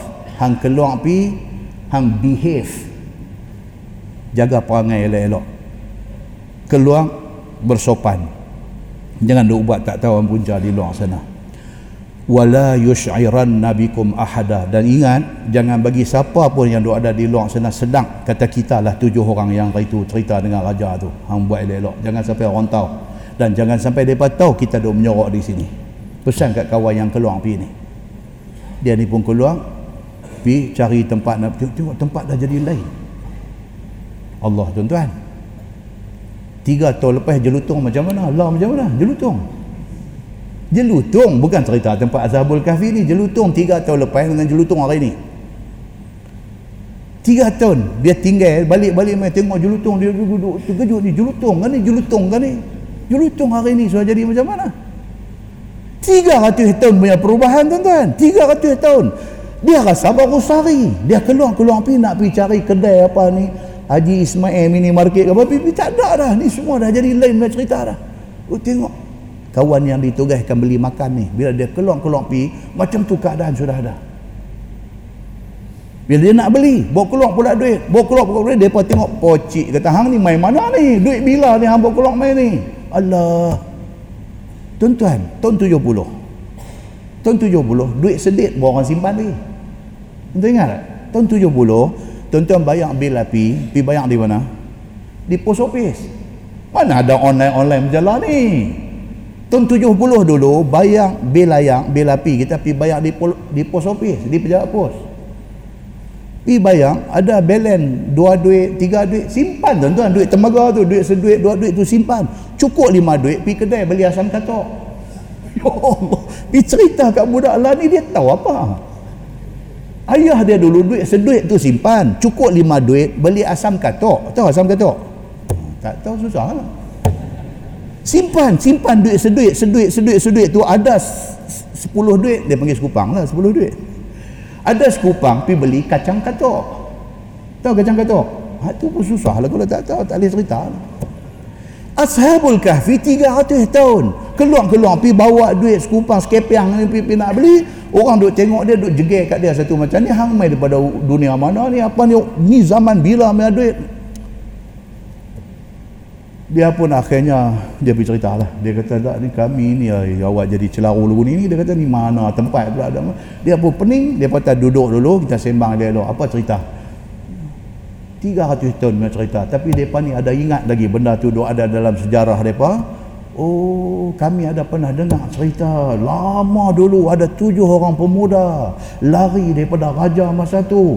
Pi manakah hilang orang cari tak jumpa. Eh takkan hang kot tengok dengan pakaian purba dia. Ya Allah macam mana? Kita pun tak boleh bayang. Akhirnya apa? Bawa pi istana raja. Raja baru. Raja baru ni beriman kepada Allah. Dan raja baru ni sangat open.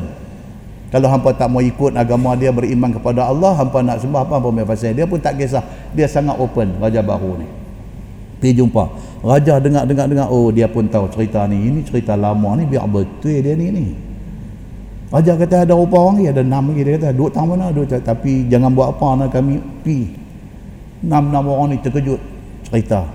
Tuan-tuan dahsyat tuan-tuan. Cerita surah Al-Kahfi ni dahsyat. Panggil mai semua. Tujuh-tujuh orang mai di istana raja raja tanya ni apa cerita balik daripada awal? Cerita cerita ni raja ni nama Dikianus. Dia apa kata ada dalam buku sejarah. Raja Lima ada belajar? Kan cerita ni Dikianus yang ada dalam buku sejarah Masya Allah lepas itu dia pun cerita cerita cerita satu-satu. Baik. Terpaksa percaya ke mereka ni. Bila dah jadi macam tu semua ending cerita macam mana Allah wafatkan mereka serentak semua sekali. Habis. Just nak tunjuk kata apa? Allah boleh pos sat manusia ni. Tak mati Allah boleh jadikan dalam bentuk lena Allah boleh jadikan dalam bentuk apa sahaja. Dan benda ni proven Allah sudah buat kepada ashabul kahfi. Maka tidak heran Nabi Allah Isa alaihi salam belum mati Allah angkat dia letak di satu tempat dan dia akan diturunkan balik. Benda ni bukan first time Allah buat. Allah sudah buat kepada ashabul kahfi dulu. Nampak? Itulah yang kita duk baca dalam ayat ni. Dia kata apa? Falamma tawaffaitani. Maka tak kala engkau ya Allah angkat aku naik ke langit. Kunta antar raqib alaihim. Engkaulah yang meng mengintai-ngintai memelihara atas mereka itu akan amalan mereka itu. Nabi Isa kata apa? By the time engkau angkat aku naik ke langit aku dah tak tahu dah apa yang dibuat oleh umat aku ni. Tapi engkau ya Allah engkau masih lagi duk tengok apa yang mereka buat. So apa yang berlaku selepas aku diangkat aku tak tahu. Mereka kata aku Tuhan mak aku Tuhan aku tak tahu tapi masa aku duk ada tak ada benda ni. Engkaulah ya Allah yang lebih mengetahui. Wa anta ala kulli syai'in syahid. Dan engkaulah ya Allah Tuhan atas setiap sesuatu maha melihat. Maka tiada gaib daripada ilmu engkau satu apapun. Kemudian Nabi Isa kata apa? In tu'azibhum fa innahum ibaduk. Nabi Isa kata ya Allah kalau engkau pilih untuk nak azab mereka yang jadikan aku dengan mak aku Tuhan maka mereka itu hamba engkau. Dan engkau boleh buat apa saja. Dan kalaulah engkau dan engkau Tuhan mereka itu engkau perbuatlah kepada mereka itu apa yang engkau kehendaki. Dan tiada yang atas mereka itu. Tak ada siapa boleh objek kalau Tuhan nak jatuhkan hukuman kepada orang yang kata Isa Tuhan. Tak ada siapa boleh lawan pun. Wa in taghfir lahum fa innaka antal azizul hakim. Dan jika engkau ya Allah bagi ampun kepada hamba hambamu yang silap ni. Mereka ni masa Nabi Isa doa ada mereka kata Nabi Isa Nabi bila Nabi Isa diangkat oleh Allah mereka kata Nabi Isa anak Tuhan. Tapi kalau Allah nak ampunkan mereka itu hak Allah subhanahu wa ta'ala. Maka bahawasanya engkau Tuhan yang menang lagi hakim pada perbuatan. Qala Allah firman Allah hadha yaum yanfa'u sadiqina sidquhum. Tuhan kata inilah hari yakni hari kiamat hari yang memberi manfaat kepada orang-orang yang benar akan kebenaran mereka. Ha tuan-tuan inilah hari yang kita duk tunggu. Kita duk buat semua perintah Tuhan apa Tuhan suruh apa Nabi suruh kita buat ni pasal apa? Pasal kita percaya hari ini walaupun dengan berpegang kepada Islam kita jadi susah. Tak apa sebab kita yakin pegangan kepada Islam ini akhirat esok baru Allah akan balas. Tuan boleh bayang tak jadi minoriti Islam dalam negara yang bukan Islam? Boleh bayang tak? Oh tuan-tuan. Minoriti Islam duduk dalam negeri majoriti orang bukan Islam. Tengok apa duk jadi dalam dunia ni. Apa duk jadi? Apa jadi kepada etnik Rohingya di Burma? Apa jadi kepada orang Islam di sebahagian mereka yang duk ada di India apa jadi kepada minoriti Islam yang ada di negeri China apa jadi nasib minoriti Islam di dalam sebuah negeri yang majoriti bukan Islam apa jadi itulah yang kita duk baca hari-hari itulah yang jadi punya malangnya nasib orang Islam apabila mereka menjadi minoriti di dalam negeri-negeri yang tertentu ni. Nah, macam itulah yang jadi di New Zealand. Negeri aman selama-lama ni. New Zealand ni negeri cukup aman. Satu orang jahat ni sudah pergi buat leceh di sana. Habis satu dunia pakat tengok? Merosakkan nama baik New Zealand yang selama ni rekod dia cukup baik dari segi keamanan dan sebagainya. Muslimin dan muslimat ini rahmati Allah sekalian. Lahum jannatun tajri min tahtihal anhar. Bagi mereka itu beberapa syurga yang mengalir daripada bawah mahligainya dan pulau-pulaunya anak-anak sungai. Tak tahu tuan-tuan. Tak boleh nak bayang macam mana hak Tuhan nak bagi kat kita yang yang Islam dan beriman ni. Duduk dalam syurga bawah duduk nampak sungai duduk jalan. Macam mana tu? Kita bayang macam mana pun bukan itu syurga. Syurga lebih daripada tu benda yang kita tak akan mampu bayang. Allah janji nak bagi khalidina fiha abada. Siapa masuk syurga kekal dalamnya selama-lama. Radhiyallahu anhum wa radu'an maksudnya apa? Allah redha kepada depa kerana depa taat atas dunia depa taat Allah Allah redha dekat depa.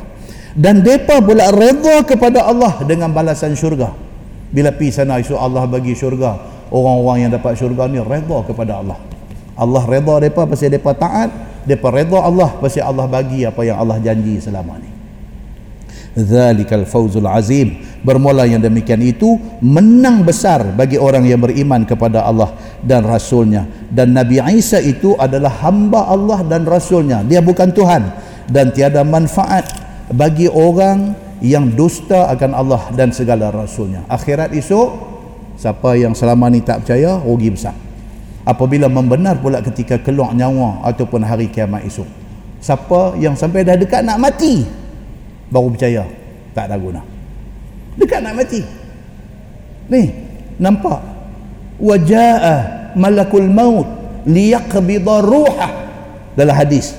Nabi kata orang nak mati ni dia nampak ni malaikat masuk mai ikut pintu mana dia nampak? Wajaa malakul maut dan mailah malaikat maut. Dia nampak. Masa tu yang mata dia duk tengok tepat tu dia nampak benda kita tak nampak. Wajaa malakul maut. Mailah satu malaikat maut. Liyaqbidha ruha yang malaikat ni mai nak rentap nyawa dia nampak? Bila nampak macam tu masa tu baru nak beriman. It's too late already. It's too late already. Bila dia nampak-nampak dandan otak connect dengan hadap mengaji di masjid ni. Klik kata bunyi connect. Allah yang ni hadis yang ustaz tu duk baca di masjid itu kata malaikat mai. Allahu akbar. Tak ada dah tak ada dah.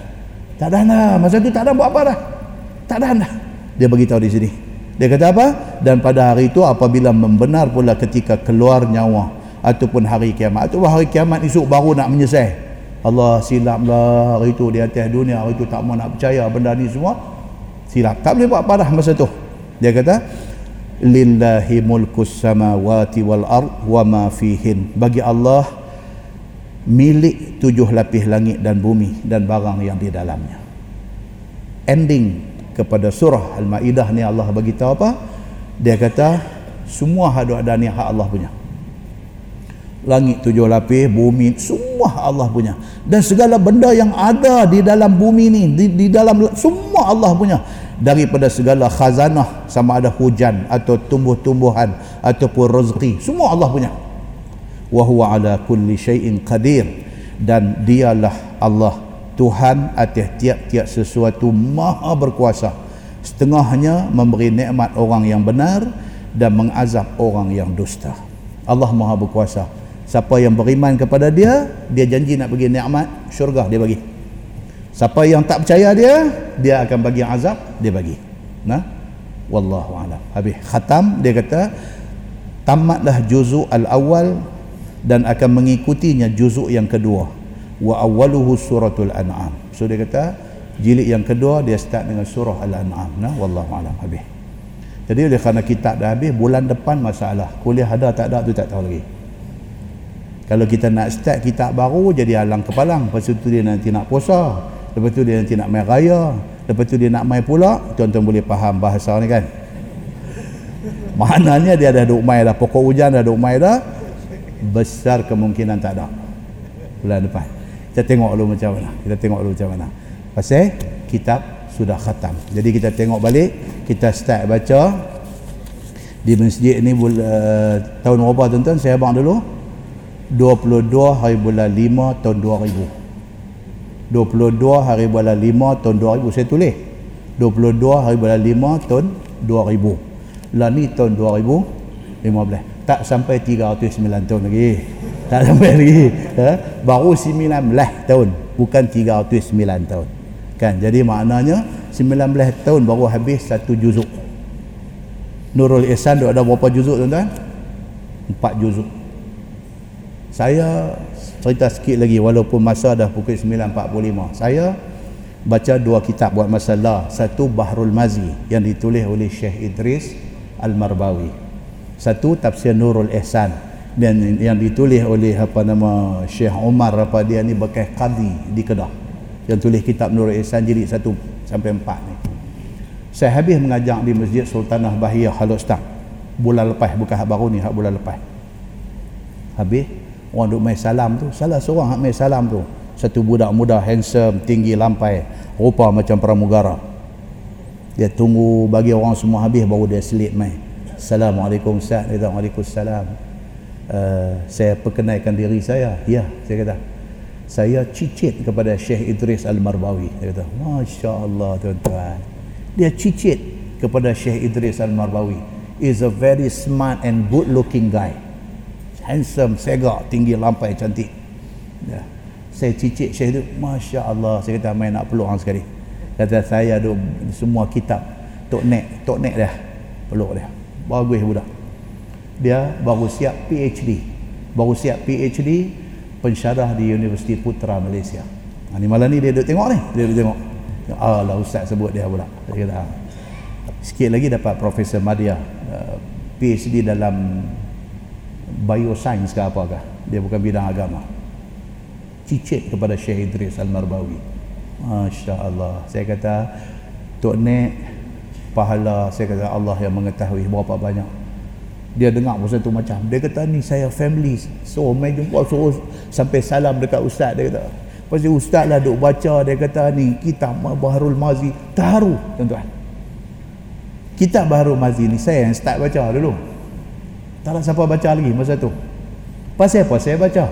Pasal pasal kuliah last ni pasal kitab dah kata kan pasal apa saya baca Baharul Mazi? Sebab Allah yarham bapa saya ada satu set Baharul Mazi dalam lemari dia.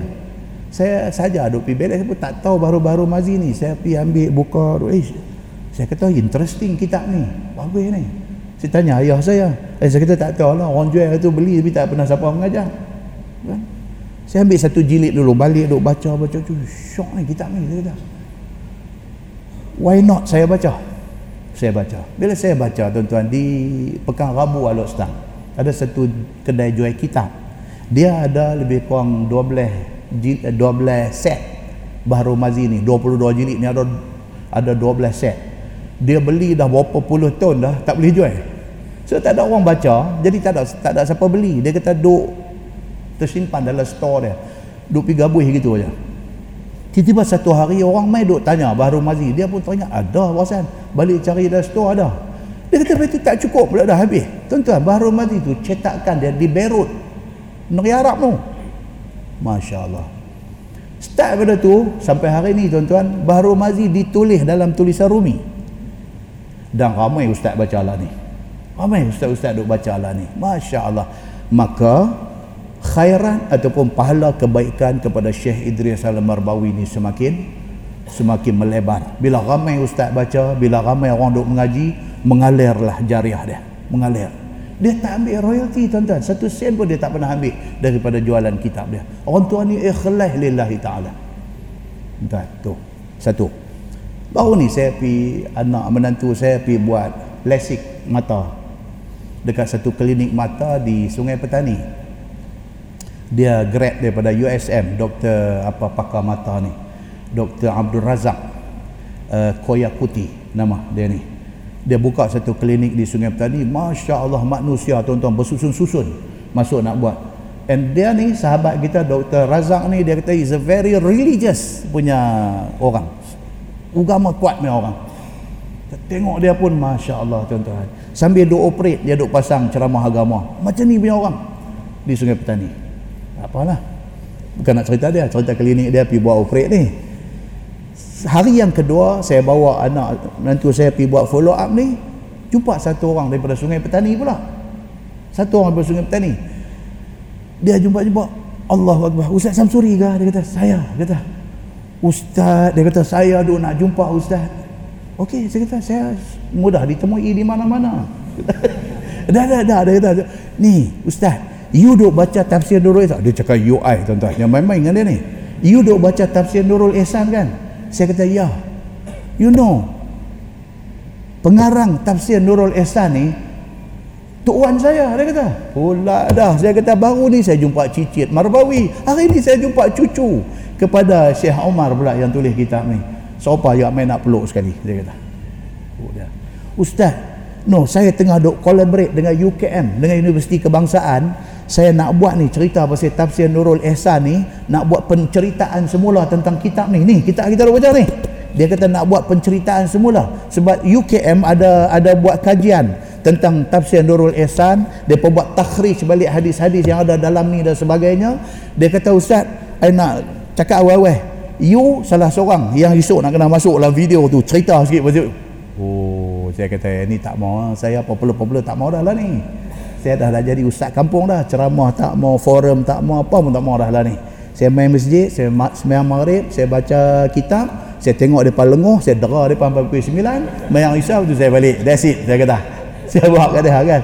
No no no yang ni minta tolong. Dia kata tak apa tak apa saya tak ambil nombor telefon kita sembang lain. Saya nak cerita balik habis.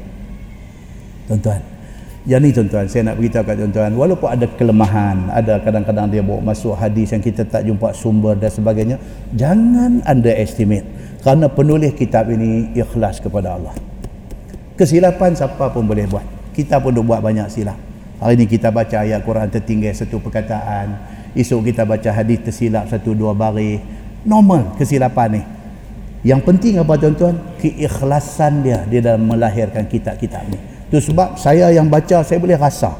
Tuan-tuan yang dengar saya harap dapat rasa juga ni apa yang nak disampaikan oleh penulis kitab ni. Depa ni ikhlas tuan-tuan kerana Allah. Kita doakan depa kebaikan dunia dan akhirat. Kita tangguh dengan tasbih kafarah dan suratul asr. Subhanakallahumma wa bihamdika asyhadu an la ilaha illa anta astaghfiruka wa atubu ilaik. Wal 'asr innal insana lafi khusr illa allazina amanu wa 'amilus وتواصوا بالحق. وتواصوا اللهم صل على محمد وعلى آل محمد. بسم الله الرحمن الرحيم. الحمد لله رب العالمين. حمدا يوافي نعمه ويكافئ مزيده. يا ربنا لك الحمد كما ينبغي لجلال وجهك الكريم وعظيم سلطانك.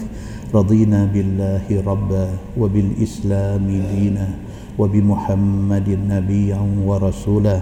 اللهم افتح علينا فتوح العارفين وارزقنا فهم النبيين بجاه خاتم المرسلين.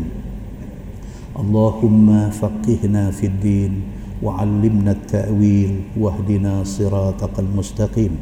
اللهم أرنا الحق حقا وارزقنا اتباعه وأرنا الباطل باطلا وارزقنا اجتنابه. اللهم اجعل جمعنا جمعا مرحوما وتفرقنا من بعده تفرقا معصوما وصلى الله على محمد وعلى آله وصحبه وسلم والحمد لله رب العالمين. السلام عليكم.